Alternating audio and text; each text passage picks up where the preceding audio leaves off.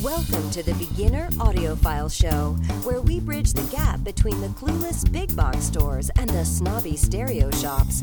Every show is filled with gear reviews, commentary, and interviews aimed to find out what makes a real-world difference in your listening experience, how to get the most bang for your buck, and frankly, how to begin experiencing your music the way it was intended.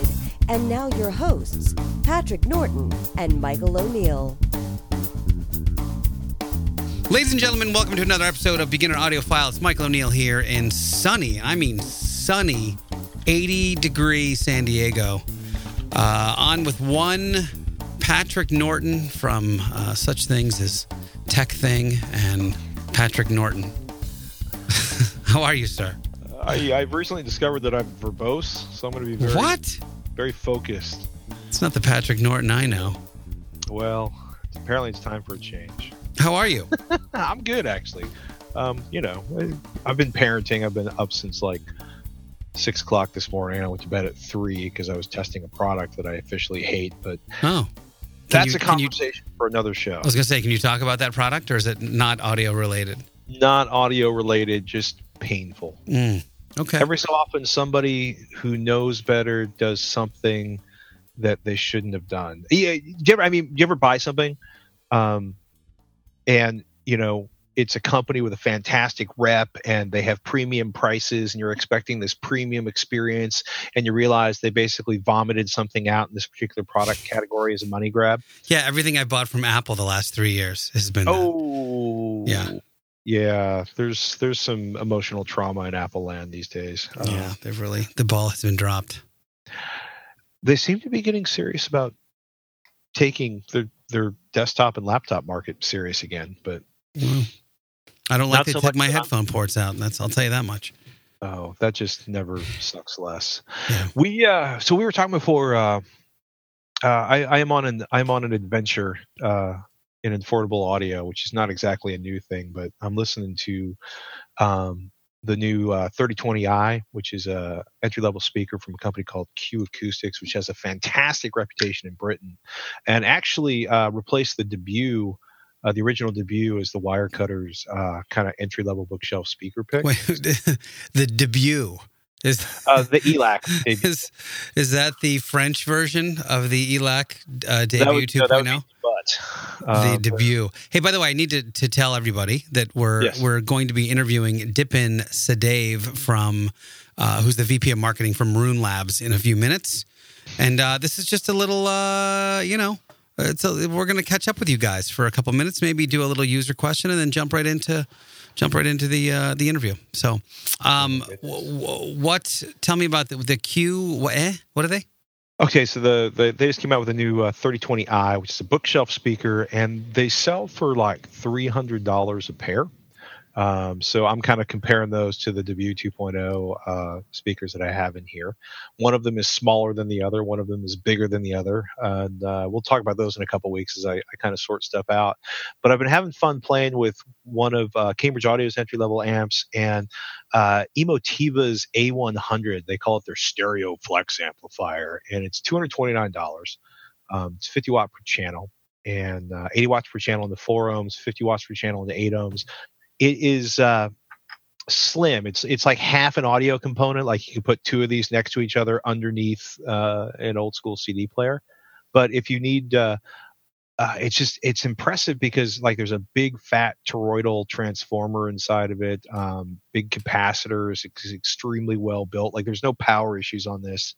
It's uh, Class A B.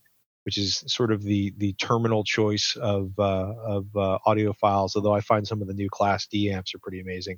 But it's it's powerful, um, it's clean, it's not you know it doesn't have the the most outrageous kind of signal to noise ratio or T H D plus N, but it's really really good if you don't want to spend a lot of money but you want to be able to drive uh, uh, you know what would might be a, a difficult speaker load. For example, my beloved ELAC Unifies. Um, Which it sounds amazing, but they they're like eighty-five decibels, you know, six ohm. That's a heavy load for for most inexpensive amplifiers.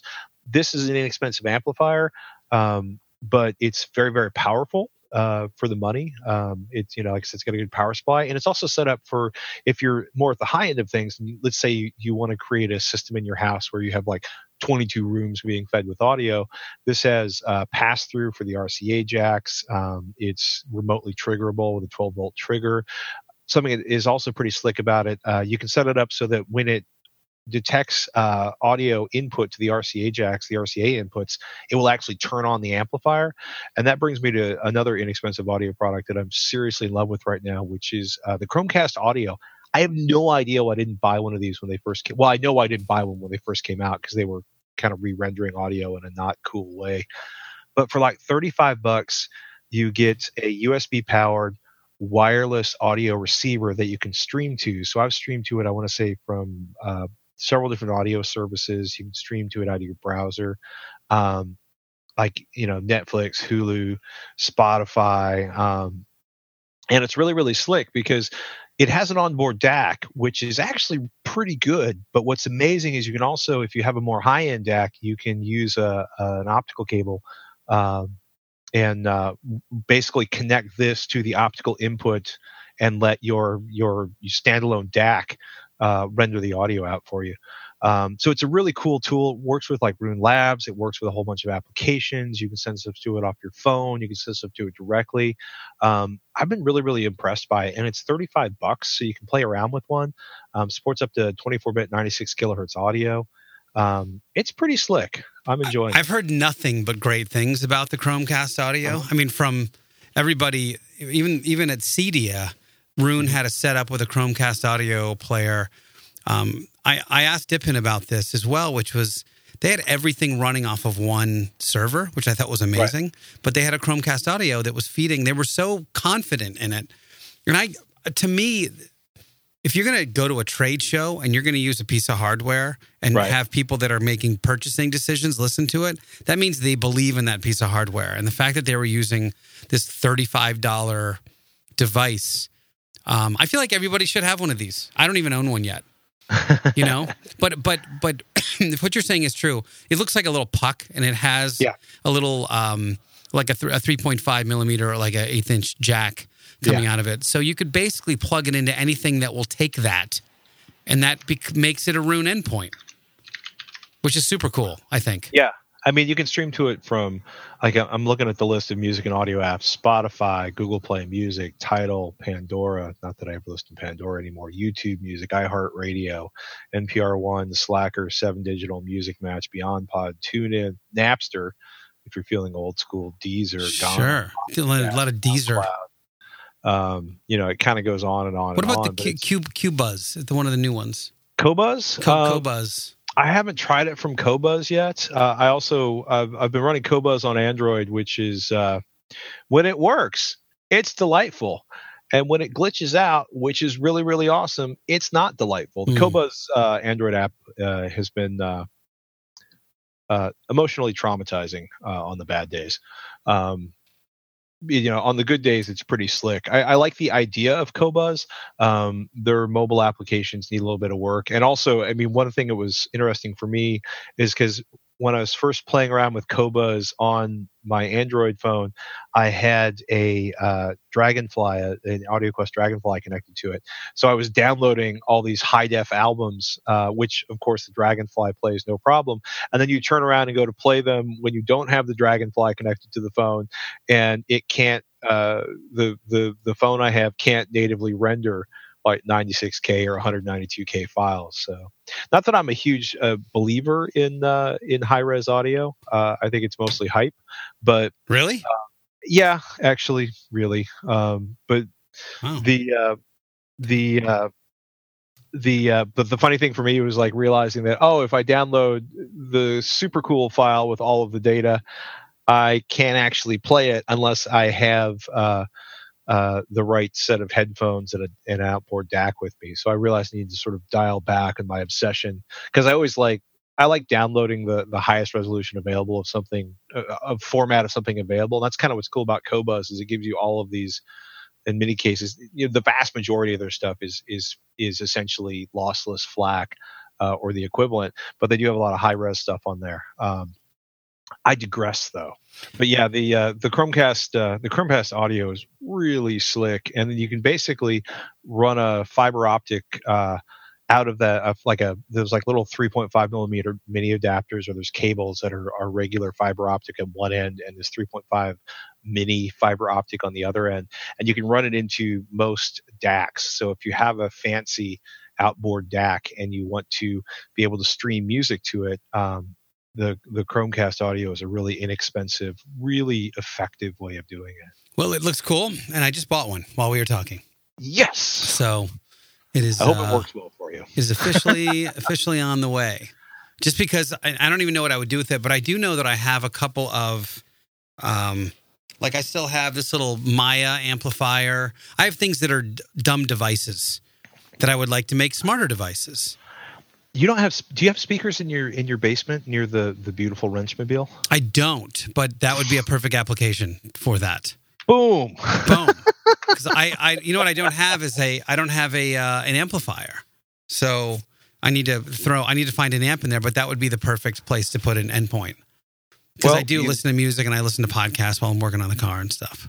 Oh my goodness! Yeah, the one thing I would add to that that Emotiva A one hundred, I wish it had a dedicated, Uh, you know, volume-controlled subwoofer output. That's kind of my obsession right now, is finding affordable, decent amplifiers that include a subwoofer output, so you don't have to run your speaker cables through your subwoofer. The the Pro-Ject Maia is the uh, is the one that I'm using right now, right here in the studio, and I'm I'm running those the little. Um, do you know the little Micca speakers, the little carbon fiber Micca numbers? Yeah, they, these things probably have, I don't know, four-inch woofers or maybe three and a half or something like that. And they're carbon fiber. And then I have a little uh, Polka, or no, um, uh, Velodyne, a little Velodyne eight-inch sub. And that's my little studio setup right here. And it's great. It's it's uh, it's it's awesome. So there you that have it. That Maia is gorgeous. I just want it for like half as much money. Yes. That's probably true. You're, you're probably right about that. Um, let's grab a couple of questions. Sure. While we're here. And then we'll jump into the interview with uh, Sehdev, which would be awesome. So, so let me go here to the Goog. It's called the Goog, you guys. And uh, you switch guys. Accounts. Hey, you guys, it's the Goog. The Goog's I, calling. I put a couple of these in the other day, so I should have them handy. Um, and I remember there being a, a, a good couple of uh, questions that I wanted to get to with you, and I thought you would really be... just awesome. Oh, yeah. Um, when auditioning speakers, is it best to start with the low-end speakers you want to hear and work your way up to better ones, or vice versa? And I'll give you my opinion on it, and you can give me your opinion on it. Um, I think you start with the best ones first and then see how close you get to them. Because I think that uh, if somebody can make something can make you feel a certain way, you may end up finding more bang for the buck. This is, again, my, my opinion. You might end up finding more bang for the buck going top down versus uh, let me let me get the cheapest ones and go, oh, yeah, this is fine, and never really hearing what the, the amazing ones sound like. Right. And then getting to that level, because I feel like there's always a certain level with most companies where you get into their, their decent mid-fi stuff, mm-hmm. and then the, the price differential starts getting a little less, uh, you know, valuable. You go, yeah, I don't know, man. That these sound there's, eighty-five percent as good as the ones that were twenty thousand dollars more. I think there's a law of diminishing returns. Yes. Um, more often than not, whereas you start hurling more and more money at a set of speakers, the difference it makes is more and more subtle. Um, I mean... It, There was a, a set of speakers I saw uh, a few years ago at C E S, and a, and a friend of mine who hadn't kind of been on the insane audio uh, floor of the Venetian. I was kind of like, oh, those are like one hundred thousand dollars speakers. And they sounded atrocious. And what made it really awesome is there was a, you know, a super pretentious audiophile magazine guy there talking about what a spectacular experience he was having. You know, he'd use his hmm. to record this, and he's going on and on and on. And it's all about him. And, you know, and, and these, I just remember thinking, like, there's no either, like, this was the second or third recording we'd heard, and there was like, you know, there was there was no sound stage. There was, I maybe it was the wrong speaker for that room, but we, I'm like, those are like hundred thousand dollar speakers. They were huge. They were like six foot, seven foot tall. They had amazing cabinetry, but they sounded like ass. And what I found out two days later is they were four hundred thousand dollar speakers. Wow. Um, yeah, and and down the hallway, um, Revell was there. And Revell's part of Harman Kardon. They're they're kind of a sister brand to J B L and, and a couple other companies that, that Harman Kardon owns, which was bought by Samsung a year or two ago. And these Revels were like their flagship, and they were amazing because there was this, you know, this bluesy rock kind of thing going on, but the imaging was surreal. It was just, it was, it was like you were in the room with the band, and oh my goodness, like, you know, the guitar player just dropped a guitar pick and a butterfly just farted like several yards from the mic, but you could pick it up because there was so much detail. I'm exaggerating, but I think I think Michael's right. If you can find a place that has really, really good speakers that are set up properly in a room, and, you know, if they'll let you listen to some, and, and this can be a problem because, you know, um, some I, I one of my earliest uh, audio buying experience, uh, the guy was like, uh, "Oh, is this your band?" And I was like, "No, it's the Minutemen, which uh, you're playing Red Hot Chili Peppers." He's like, "Yeah." I'm like, "The Red Hot Chili Peppers dedicated their album that you're listening to to the bass player from from the Minutemen. But if you want to be a jackass, I can take my money elsewhere." I was in full North Jersey mode at that point. Sure. Um, and, you know, he backed off and let me listen to the speakers. Um, but the uh, without making fun of my music, but the uh, if you can hear that, that, you know, and, and it's funny because because different people, their ears are different, they hear different things, or maybe the speaker's not set up well for the room. But if if you're lucky enough to have a bunch of audio places around you, just kind of like, you know, put together a thumb drive with some of your favorite tracks on it, go there, you know, listen to what they have to say, be really honest. Like, look, I'm looking to upgrade my audio system. I, I want to hear like what the best sounds like. Then I want I want to figure out what I can afford, what what's on my budget. Um, Yeah, you know, I like that worst, idea. Yeah, I mean, the worst case scenario is is you'll never be satisfied with anything you can afford. Well, or, or or you say, you know what, I was going to buy these things. I was going to buy these speakers for fifteen hundred dollars today, right, but I just learned that the ones that are thirty-two hundred dollars are insane, and I'm going to save up two more months and get those. Yeah, and you're going to keep them for, you know, fifteen years. So it's not like it's. Yeah, I, the the point is is that I like I like working from the top down. Uh, Mike yeah. Siegel says, "Hey, big fan of this. We just discussed this. Uh, big fan of the show. And Patrick, I've been a fan for over ten years. Why does it take you so long for you two to post more shows? It's October thirtieth, and the last show was September twenty-ninth. Can you please possibly drop some new material every two weeks instead of monthly?" Well, that's the plan. If you need help, I could volunteer, blah, blah, blah, blah. Um, India says, how about shows based on listener configurations of media servers, since so much is streaming these days? I have five different server platforms, and I'm sure others have many more than just one. So uh, perfect timing with the Roon show that we're doing today. And I'm in one hundred percent agreement that I would like these to be out every two weeks. Um, I'm challenged, and we are working on getting a set schedule so that we can stay to the every two week, at least, Uh, idea. So yes, Michael, I I'm in full agreement with you, and I would like that to happen. Uh, we we had that conversation that you don't know of, but that is a thing. Because we hadn't recorded a thing to tell you about the thing we talked about. That's right. You know, the thing. That's exactly right. But it is. It, it, I mean, the other part is this is sort of a. I, I think for both of us, this is a little more of a side hustle. You know, I have my main show that's, you know, the Solopreneur Hour, and, and I do that three times a week. Um, and uh, but it's just me. So it's easier for me just to kind of book it. And why did my computer or my phone just, T V just shut off? Um, it's easier for me just to book it and then and do the show. It's a little tougher when you've got, you know, people to coordinate with. And, and that's that's part of it. Everyone has schedules, and they have other shows that they're doing and blah, blah, blah. Their lives. Their lives. But I will, I promise, uh, make a concerted effort to get more shows into your earballs as quickly as possible. Earballs. Um, let's see. See if I got one more here. Um, uh, last episode. Blah, blah, blah, blah. Okay. Have you guys tried any NuForce products? They're, yes. They're thirty dollars ear plugs, I'm, I'm assuming he meant buds, are nice for yard work and anything else that might threaten the earbud's life and doesn't break the bank. I wear them for work. Um, yeah, yeah, yeah. So have you used them before, NuForce? Oh, so uh, NuForce started out as an amplifier company that was doing Class D amplifiers a few years ago, and they were bought by Optoma, uh, not the part of Optoma that's shutting down, the other part of Optoma. Um, they are in kind of a transitional period. They were doing sort of amplifiers and preamps and stuff like that. Now they mostly seem to have a, a lineup of uh, of earbuds, the B Free, the B Sport. Um, they're not bad. Um, they're not my favorite. Um, You know, I'm more familiar with them from the original home audio product lineup. And the people who founded the NuForce home product lineup are now doing a company called NuPrime. Um, but I think some of their da- some of their amplifiers are really cool, and they're also really hard to find because I don't think they've designed any new home audio stuff in years. Um, but hopefully, uh, you know, I'll get a, you know, hopefully I'll get a chance to listen to some of the earbuds in the near future. There's just so many earbud manufacturers at this point. Yeah. It's really hard to keep on top of them.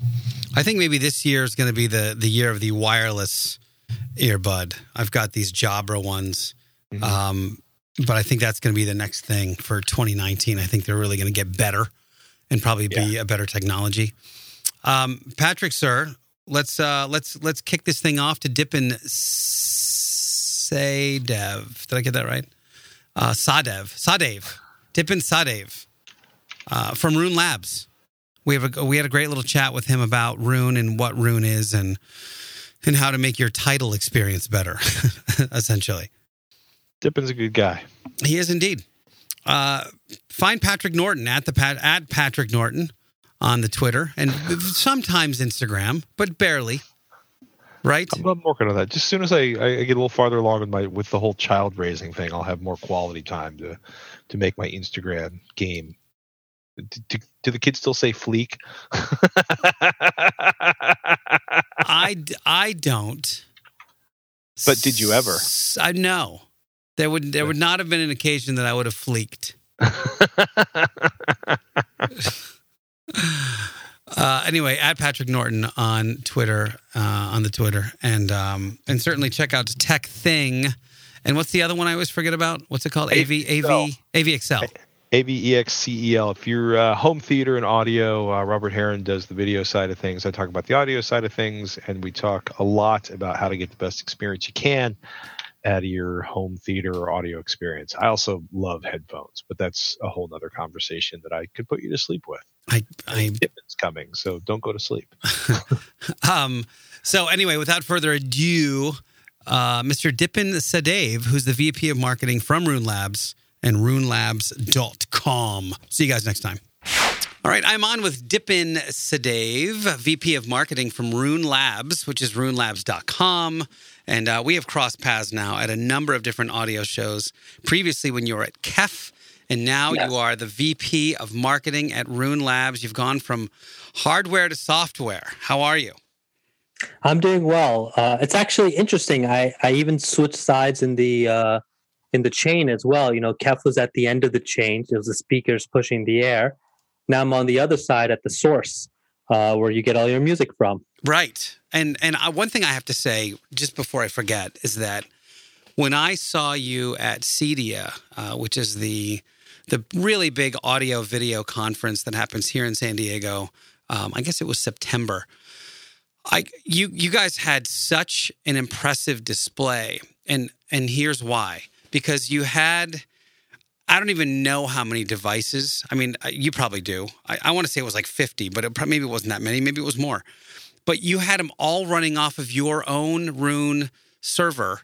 And they were like, at any given time, you could pick up any of the iPads and go, yeah, here, and just click a, you know, click a spot on the iPad. And the thing right in front of us would be activated. And I thought, what a cool, like kind of ballsy in some ways, use case that you're you're running all of this off of essentially one server at a trade show, and it's working flawlessly. I thought that was amazing.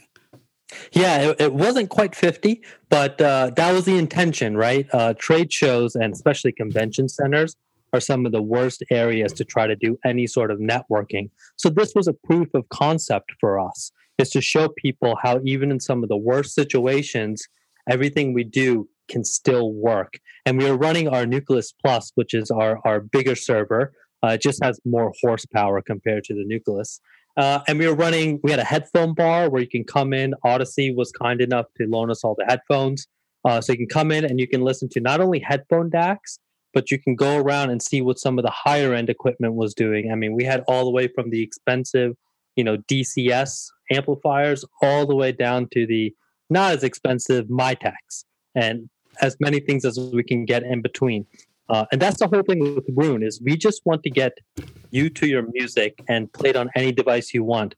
The other thing that you may have actually missed is on our T V, we also had a Chromecast plugged in, a Chromecast audio, to which we also stream. So for a thirty-five dollars Chromecast, you're still getting your music to that as you are everything else in that booth. How do you like the uh, the sound from the Chromecast? Is that the best deal in, in audio right now? I think so. I mean, it goes up to ninety-six twenty-four, and it is just, it has no right to be that good. That's the best way I can describe it, right? It's it's doing so many things right, and it pushes it out and, and gives you uh, some very, very decent high res. Um, you know, you, you make a little bit of a change. You go to something like a, a Dragonfly or something like that from AudioQuest, or go up to, you know, one of the Cord D A Cs, the, the travel D A Cs like a Mojo. There's a tremendous amount of difference. But for someone just getting into it, just a low barrier of entry, it's it's absolutely fantastic. Yeah. And it's a, it's the best starting point, because from there, then you can actually start experimenting and see what you like and what type of sound you're looking for in your equipment. Well, so let's rewind a little bit, just for people who don't know what Roon does and what it, it's meant to do. Can you describe it for someone who doesn't know anything about anything? Like, just let's yeah. assume that it's a brand new person and they have, they got C Ds, you know? They have some C Ds and they want to listen to some cool C Ds, but they don't know what Roon does or what it's for. Yeah, and, and explain that. I have to give a little bit of the history and idea here as well. That's why you're um, here. It, it, you know, when digital music came about in, in, in the late eighties and, and early nineties, um, and it, we started to see the transition into the two thousands into iTunes, it was such an exciting time for music, because now you're thinking, oh my God, here's all my music, everything I have, and it can go everywhere with me. The problem was, is at that time, is you didn't have the space, or, I mean, the hardware space and the hard drive space to be able to give all the little details and notes for it. So instead of the music side of things and and and the interaction that you have with your with the artist and the albums, instead of getting better, actually got worse, because all you got was what looked like an Excel sheet of here's the track, here's the name, here's the album, here's the timestamp. And there wasn't a lot of information on there. At Roon, we're actually massive music lovers uh, across the board. There, there's almost no one you can talk to inside the company that doesn't start a conversation talking about what they were recently listening to. Uh, we have an entire thread just dedicated to music and what people are listening to, and if they find something interesting, just sharing it within the company. That's where we, that's where we live. And the whole idea was, okay, how do we bring everything that was so awesome about the physical form of music, and, and especially records, where you had liner notes and lyrics and all this information about the band, how do we bring that into the digital form? And that's where Roon came about. What we do is we take your music and actually put content to it and put some context to the albums. So if you're looking at one of your favorite albums, you can look at the credits, get a little bit of information about the artist. We have a ton of metadata that we pull from, and then we categorize it so you can have a fun time actually deep diving into your music. So if you're listening to, you know, Lana Del Rey and you're like, oh, I really, really like this album. What else has she done? You can see all the other music she's done, not just in your library, but with Tidal as well. And you can also take a look at the the credits as well. So you can see who was the guitarist on there, who did background vocals, who was the producers. And if there's a particular thing you like, you just start clicking on it. And before you know it, you're down this rabbit hole of exploring different things about your music, and not just your library, but also the connection with Tidal gives you forty million tracks that interact and blend together with your music. And so you get this very personalized look at music through the way you like to listen and the type of genres you like to listen to.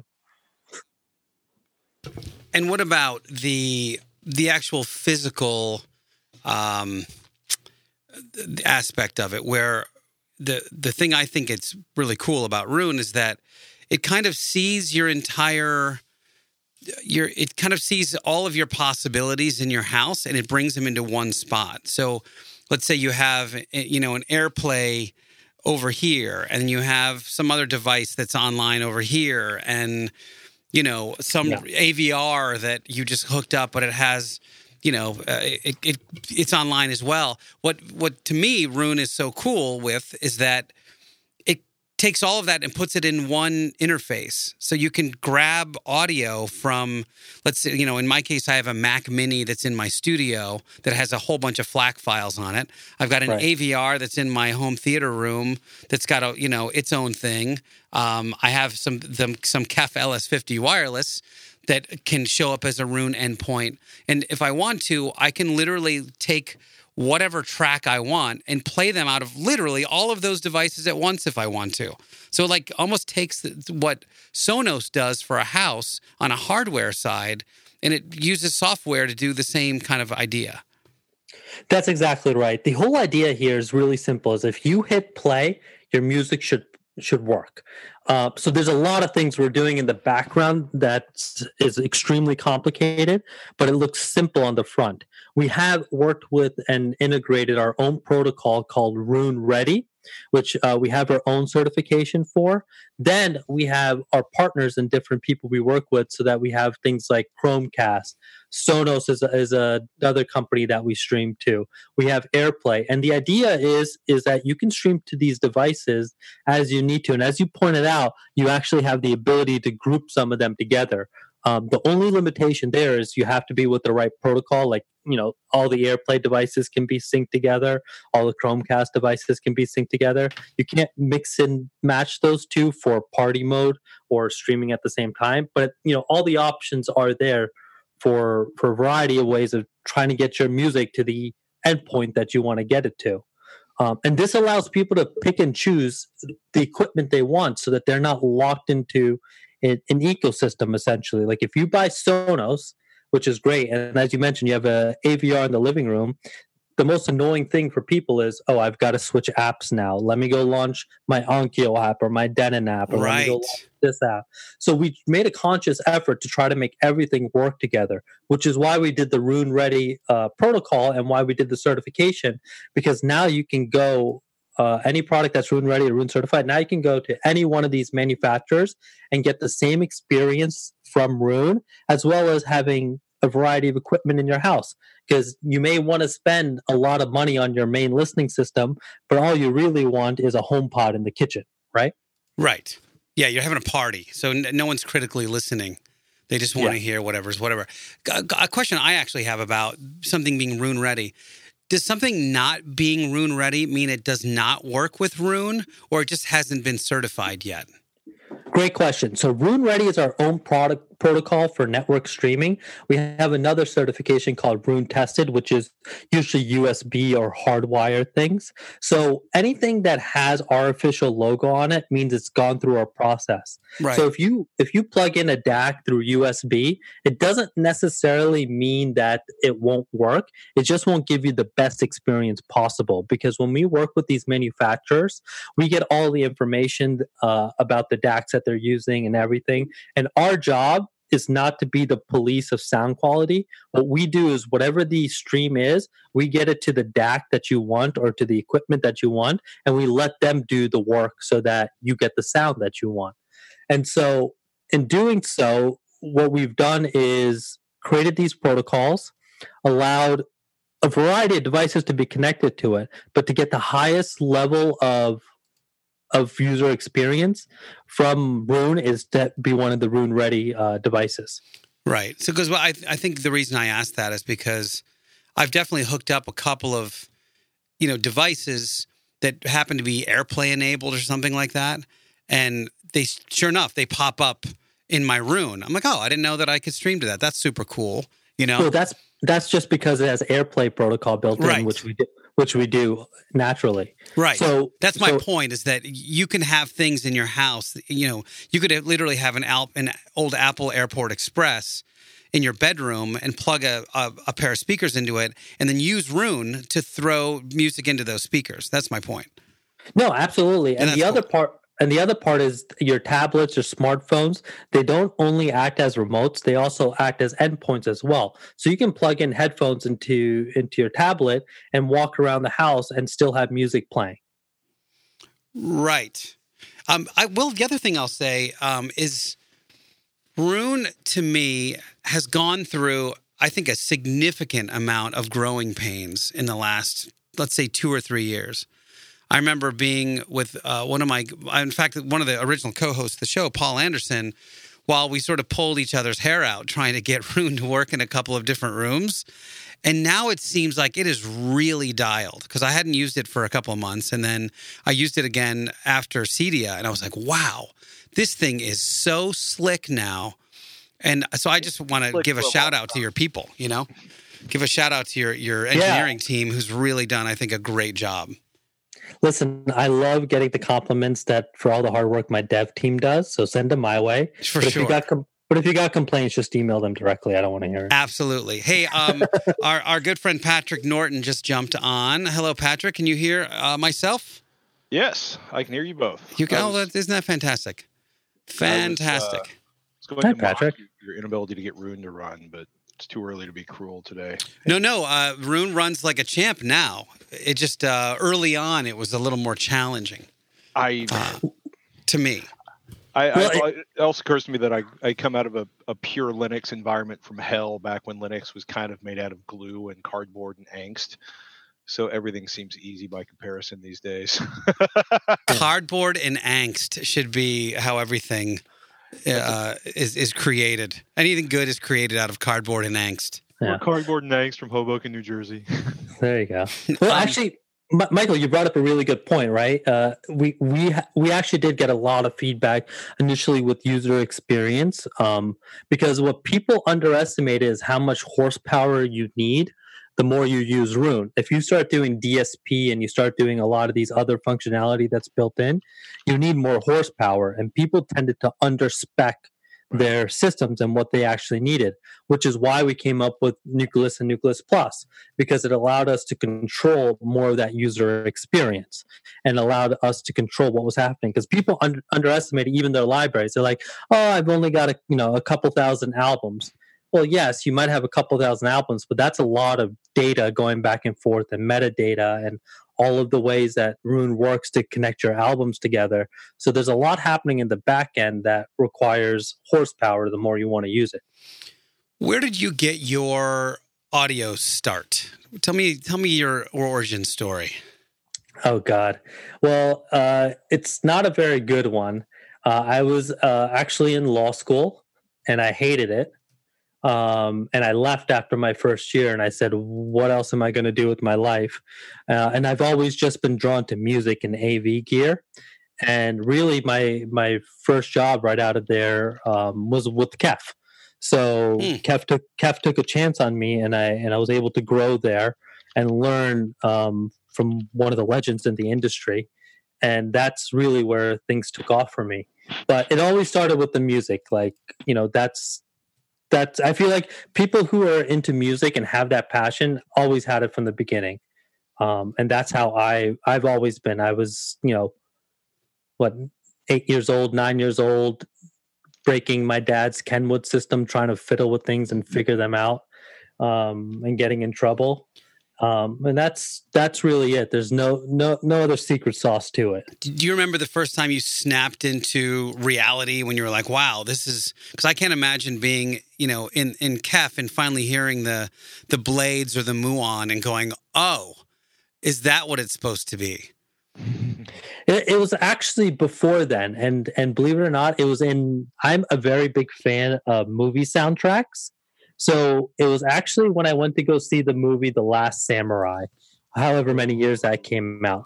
And I just remember, uh, you know, whatever you think of the movie, I just remember walking away thinking, oh, my God, this was one of the best sounding things I've ever heard. And that's mm. when I learned about Hans Zimmer and soundtracks and how they were doing different things. And that's when I really got appreciation, because at the same time, uh, a new movie theater had opened up.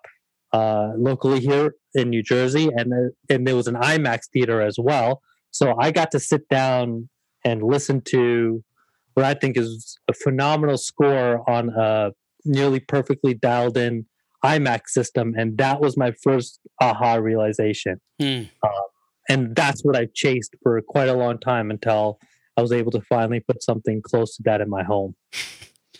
Well, yeah. And, and by the way, Hans Zimmer, for you guys who have not experienced, I, I want to say um, if if there's a like a greatest hits of great sounding soundtracks, it's Hans Zimmer, who's done, I feel like, almost every awesome superhero movie and things like that. But you want something that makes your system sound like big and impressive. Hans Zimmer has got the recipe for you, I believe.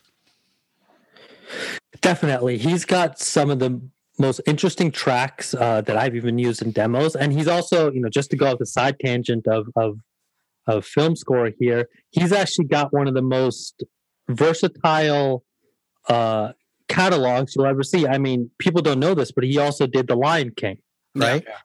You know, he's say, it, there's kind of like he's got a couple different modes, but one of the big ones is like um Blade Runner twenty forty-nine, Dunkirk, Interstellar, Inception, where there's big noises that add to the narrative structure, and then there's stuff that's radically different. True Romance, The Last Samurai, Rain Man. Yeah, uh, he's a he's a fat and uh, like you mentioned, The Lion King, Driving Miss Daisy. Um, Pirates of the Caribbean, some of those films. Chances um, are, if it's got a great soundtrack, Hans Zimmer's had his fingerprints on it, you know? That's what it sounds like to me. Um, yeah, I mean, he is... I, mean, I, I love movie soundtracks, and he's he's one of the greatest, right? What's your home setup like? So, obviously, coming from K E F, I have a whole K E F setup. I've uh, set up a whole Atmos system. Um, and, you know, because... That's the other thing, and probably what we should go down talking about is the the idea of having just a regular quote-unquote listening room is extremely difficult to do. Yes. It's it's my living room, right? My living room is my T V watching room. It's my home theater. It's where I listen to music. It's where my daughter constantly screams at the T V for more Elmo, right? it's it's all those things at, at once. So... So getting into the system and designing that type of space, I, I've always looked for versatility and in, in doing that. Mm. So what are your um, what are your what's your setup? What's your K E F setup? So I've got the uh, what was the previous K E F R series. I have a whole uh, Atmos system with that, um, and then for for my processor, I'm using a Marantz. Yep. seventy-seven oh four Cool. Uh, which I'll be looking to to upgrade. And right now I've got some Emotiva amplifiers doing the, the heavy lifting while I wait for my Hagels to come in. Yeah, I have a similar setup, actually. I have a, uh, currently I've got, I'm reviewing one of the, the higher end Marantz A V Rs. Uh, the eighty twelve is what I have. Okay. And then I have a, a whole Paradigm setup. Um, but I have the K E F, the L S fifty wireless are sort of there as well. They're like right in the listening room. So it's kind of a two channel and a and a home theater in one spot. Um, but uh, it's, you're right. It's like kind of one room uh, to do everything, if you will. And then how do you, what what kind of endpoints do you have in your house for Roon? So I actually have a lot. Um, I have a, a Nucleus in my system here. So I go H D M I out from my Nucleus right into the uh, Marantz. So that acts as my main system. Then I've got a whole bunch of little devices. I've got a Fire Stick, um, which I do some display on. I've got my phone. I've got uh, a couple of uh, Google Homes scattered throughout the room, um, or excuse me, scattered throughout the house. And then I've got um, my Cord Mojo D A C that I use to hook up my phone to. Wow. That is a lot. Yeah. You're sort of all over the place. What's that? Yeah. Uh, and it's just a matter of that I can stream anything to anywhere, and that's what I want. Because the other big thing is, is and this is this is one of my favorite features of Roon that almost gets overlooked quite a bit, is we give you complete file format freedom, right? One of the things I tell people is, uh, can you play a D S D file to an iPhone? And typically the answer is no. And then my response is, well, with Roon, yes, you can, because we take care of that on the back end. will convert the D S D file. So regardless of what the endpoint's capabilities are and what the file format is, the minute you hit play, everything will work. Hmm. How what's the how does what's the process for that to go from like a D S D to an iPhone? What would you have yeah. to what would you have to use to make that work? Nothing. You just click on the song, you hit play, and you select the iPhone as the endpoint. So the iPhone becomes an endpoint on Roon? Do I not know that? Correct. Wow. The iPhone, iPhone, iPads, all those tablets, all those phones are all uh, endpoints as well. Well, when you say endpoint, you mean you're using that to control the the whatever's feeding the audio into your speakers, or you're actually decoding D S D from the Nucleus and then running it out through the headphone jack on the tablet or the phone? Both. Okay. Yeah, but it's, it's not yeah, D S D. It's, it's been it's been transcoded by the time it gets to the output jack on the phone, though. Correct. You, you'll see it. Uh, one of the things we do is we're all about transparency. So when you hit play, we have the signal path there. So you'll see everything that's happening. So all the coding and everything and or the decoding and conversion is all happening with Roon. And then by the time it gets over to you, it's in the correct format it needs to be to play on your device. What talk? Let's talk about the Nucleus a little bit, because Roon was Roon was a, a software company, and then they've just come Correct. out with this great piece of hardware, which is a music server. Uh, you call it the Nucleus, and uh, yeah. it's. It, I would say it's relatively new in the grand scheme of things. It may be about a year, year and a half old. Is that right?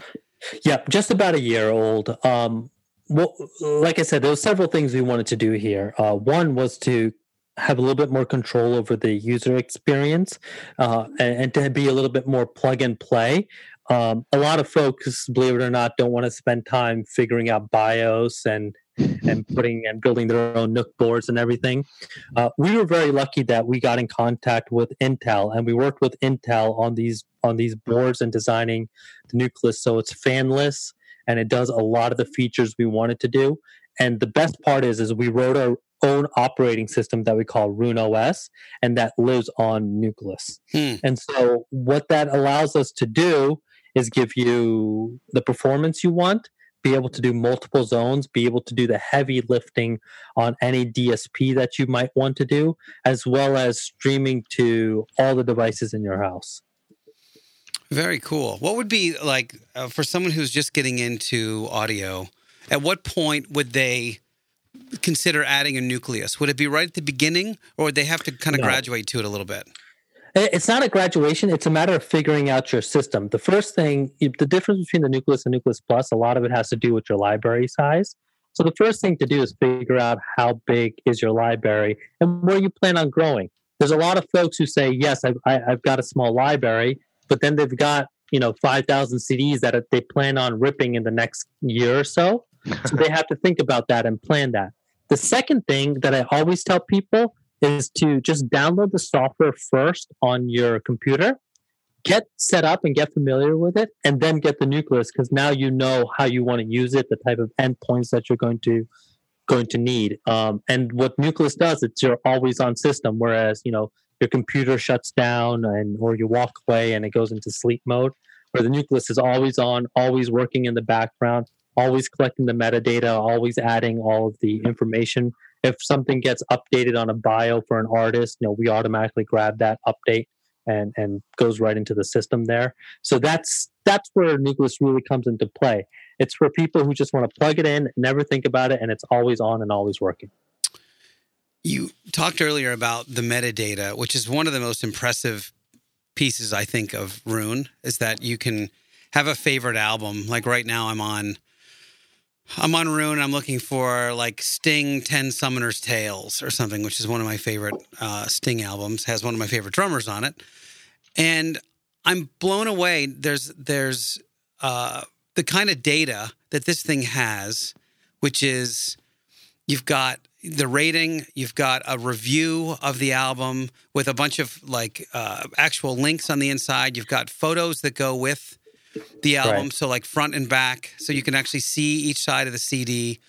Um, you've got a uh, a uh, credits, which shows the different. Right. There's versions. There's credits. It shows you all the musicians that are on. So I can say, oh, Vinnie Colaiuta, my favorite drummer, is on this one.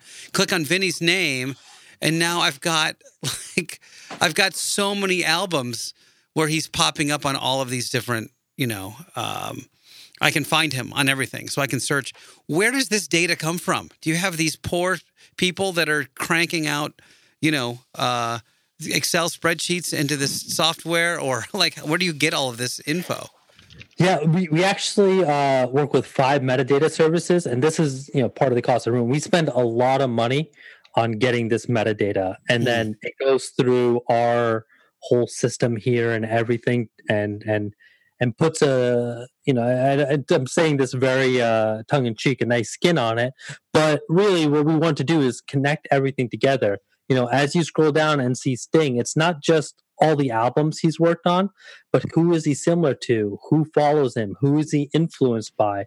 And one of my favorite features uh, is is the collaborations, and that's one of the things that's always missed. Is, you know, yes, you have these artists that might have their dedicated albums, but artists tend to collaborate a lot and enjoy working with their friends and working with different producers. So seeing all these collaborations and and seeing where they end up, and you end up with a completely different endpoint to where you started, uh, just by going down this. Hmm. Yeah, and that's it. Really makes it fun. I mean, I think maybe that's something we've missed in music, which is, you know, flipping through C Ds or looking at albums and opening up the album cover and seeing really the the the heart of what the artist was intending when they were creating it. You know, you see maybe some pictures from their tour or from the studio session, and you know, maybe you they have pictures of like a handwritten lyric sheet of, of one of your favorite songs. And it's just something we're really missing when it's in this fully digital world. And I feel like you guys have done a great job um, bringing that all back. That, that was our intention of just, you know, bring, I think fun is the right word, bringing back the fun in music.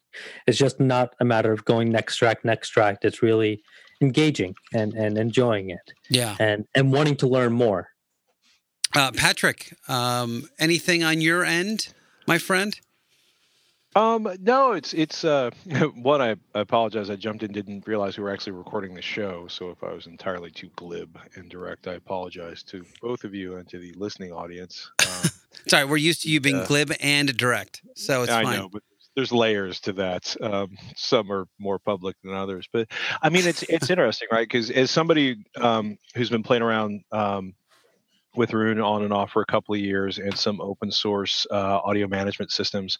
Um, I do want to amplify uh, what Dipin said, which is Roon, people doing Roon installations suffer from the same problem that people doing like, you know, D I Y N A S builds or, or other like, oh, I have an old P C and I'm going to throw this thing on it. It's going to be just as good as a dedicated appliance from Synology. And it's like, well, a Synology N A S is this incredibly sophisticated operating system on this incredibly tuned hardware. And some of you out there are snickering because you're super geeks and, and fine, email me. I don't, I don't even um, know what you're talking about. So, but I'm, but like, but you know, what, what's interesting about Roon is, is they deal with, you know, when you look at the, the, you know, when you look at the Nucleus, um, there's people who don't enjoy, like, I'm going to get the Roon optimized core kit, which is essentially this super customized version of Linux. It has all the cruft you don't need stripped out of it, and Roon sits on top of it, and it's really badass, and it's ninja, to use highly technical terms.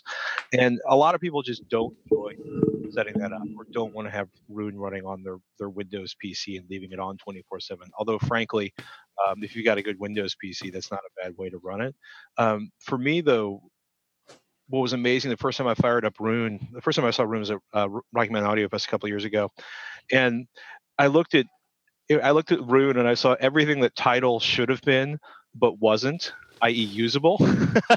yeah, yeah. And, uh, and it's funny because I've, I've seen some people in the Roon forums where they're like, metadata is a problem. And it's like, well, yeah, you know, a lot of the metadata in Tidal is a is a hot mess, but it's been interesting to watch them try to figure out the challenges and respond to the to the I mean I've I've got one particular user uh, viewer listener on A V X L who's always like, it's outrageous, they want one hundred twenty dollars a year for the software.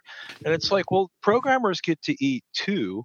And if you're actually paying into the application you use, then they are motivated to continue to improve the application and make it more usable and to add new features and to make the existing features better. versus what you see in a lot of the software industry, which is we'll give it away for free, you know, and and we'll make money somewhere, like advertising or selling your information or something. So to have a company that's like, hey, we want to make a great piece of audio software. Here's a great piece of audio software. Tell us where it's not great. We'll work on that. We're also going to talk to everybody in the audio universe and find cool stuff like the D S Ps, stuff that's been added in. But you know, it's it's interesting to look at, like, part of me looks at the Nucleus, like the part of me that's a computer geek is like, I can do that. And part of me thinks like, you know, there's a lot of people who just don't want to deal with setting up a computer and maintaining it and making sure the operating system is updated and the BIOS is set. And to be able to buy an appliance and run this without having to deal with performance issues uh, is really cool. And, you know, if you dig into the forums, you'll find some pretty good recommendations on how powerful a system you need. And it's kind of amazing both on what you're serving it off of. And for example, you know, it, in some ways I like running Roon better off of an Android tablet than on a iOS tablet because of the way iOS likes to disconnect the network and you have to reconnect the network. And there's a lag time on there that, that isn't there with Android. Um, dig into the forums if you start playing around with it, 'cause there is a free trial. And, you know, it, it's amazing. Kind of a lot of people have figured out a lot of things to do with it and a lot of ways to run it. I mean, I want to say Darko Audio a few months ago did a whole thing on on essentially turning a Raspberry Pi, which is a small, inexpensive single board thirty-five dollar P C, into an endpoint for Roon. And you don't want to use the audio chip. You don't want to listen using the audio chip on a Raspberry Pi, but you can plug U S B D A Cs into it or or do an optical output adapter of what they call a Pi Hat. It's amazing how interesting and how customizable this can be. Or you can just like fire it up in your computer, point it at your audio collection, point it to your Tidal subscription. I would, I would, uh, in my own personal experience, I would be a little, I will never ever tell, tell, uh, Roon to put everything uh, it can stuff into my hard drive uh, from Tidal.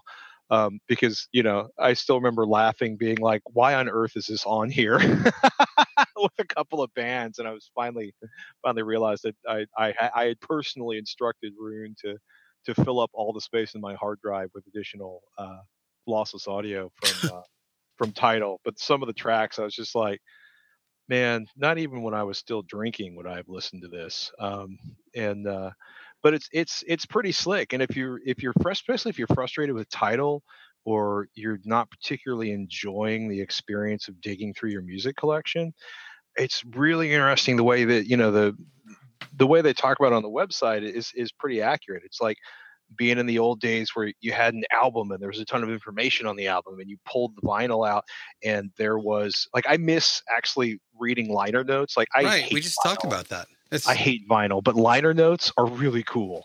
Um, yeah, digging into them. So, anyhow, I'm like, probably babbling a little bit, but I find it it's a fascinating product. Um, so the, the, with it. The other thing I tell people is just, you know, simply download it on your computer to get started. And the other great thing that we do is you don't have to actually clean up your own library. Like when I first started using Roon, my f- thing that made me fall in love with it. Is I look, I'm from back in the day of doing, you know, LimeWire and and some some some shady downloads that may or may not killed three computers because you weren't sure what you were downloading. A lot of one twenty-eight K files in there back in the day. Yeah, but you know, I ended up with, you know, a thousand or twelve hundred track ones, and I had no without listening to them, and I had no way of going in and figuring it out. I pointed Roon to that uh, hard drive that I had, and it found everything, categori- categorized it, cataloged it, and everything just worked. And when I look at the hard drive and I look at the actual files, it still just says track one. But when I look at it through Roon, it gives me the actual information on the artist, and, and it's fantastic. That's really impressive, by the way. And by the way, if if anything else, the interface that it puts over Tidal is worth it, just oh my by God. itself. Because as much as I love Tidal, man, can someone please in that building learn how to build a search algorithm? Because it is just happen. terrible. Well, they're they're also they have issues with metadata. Um, I mean, one of my favorite bands is a L A punk band called X, uh, and there are a couple different bands called X, and it doesn't know the difference, and it does that in some other areas too, where it confuses.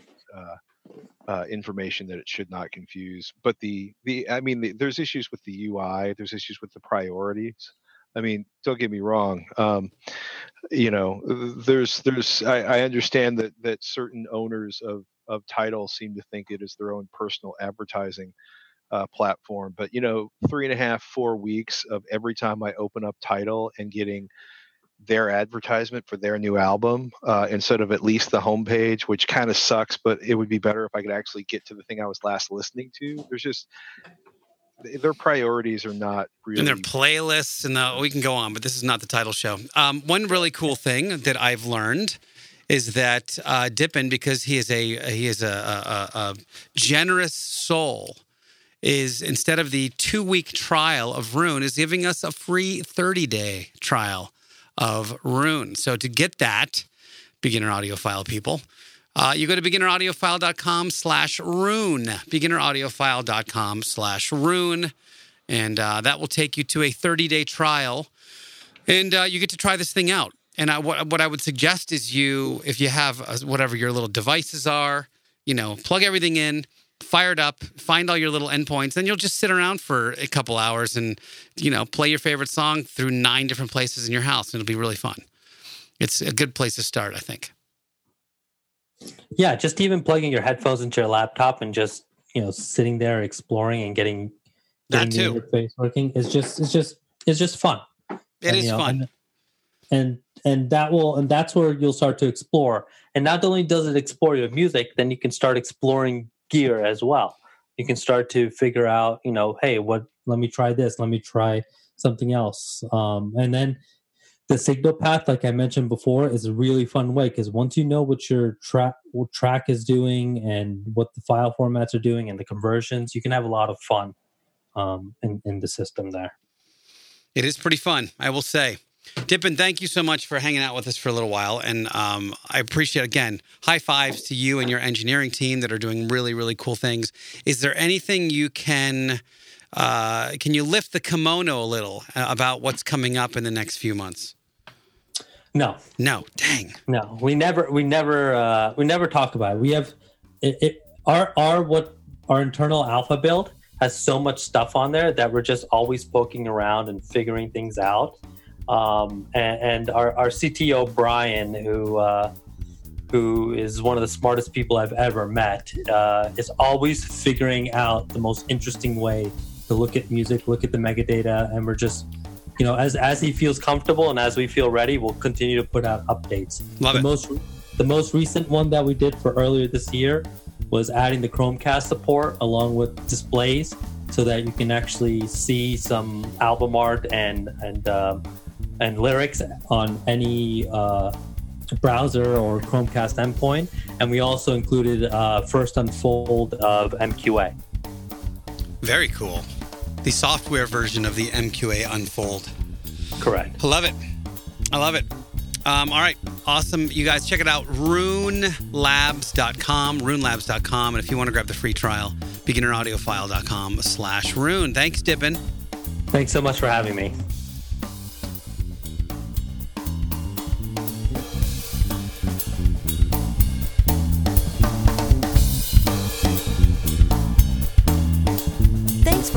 To Beginner Audiophile. For gear giveaways and answers to your questions, join our mailing list at beginner audiophile dot com. Tag pictures of your audio setup to at Beginner Audiophile on Instagram. Until next time, keep experiencing great music.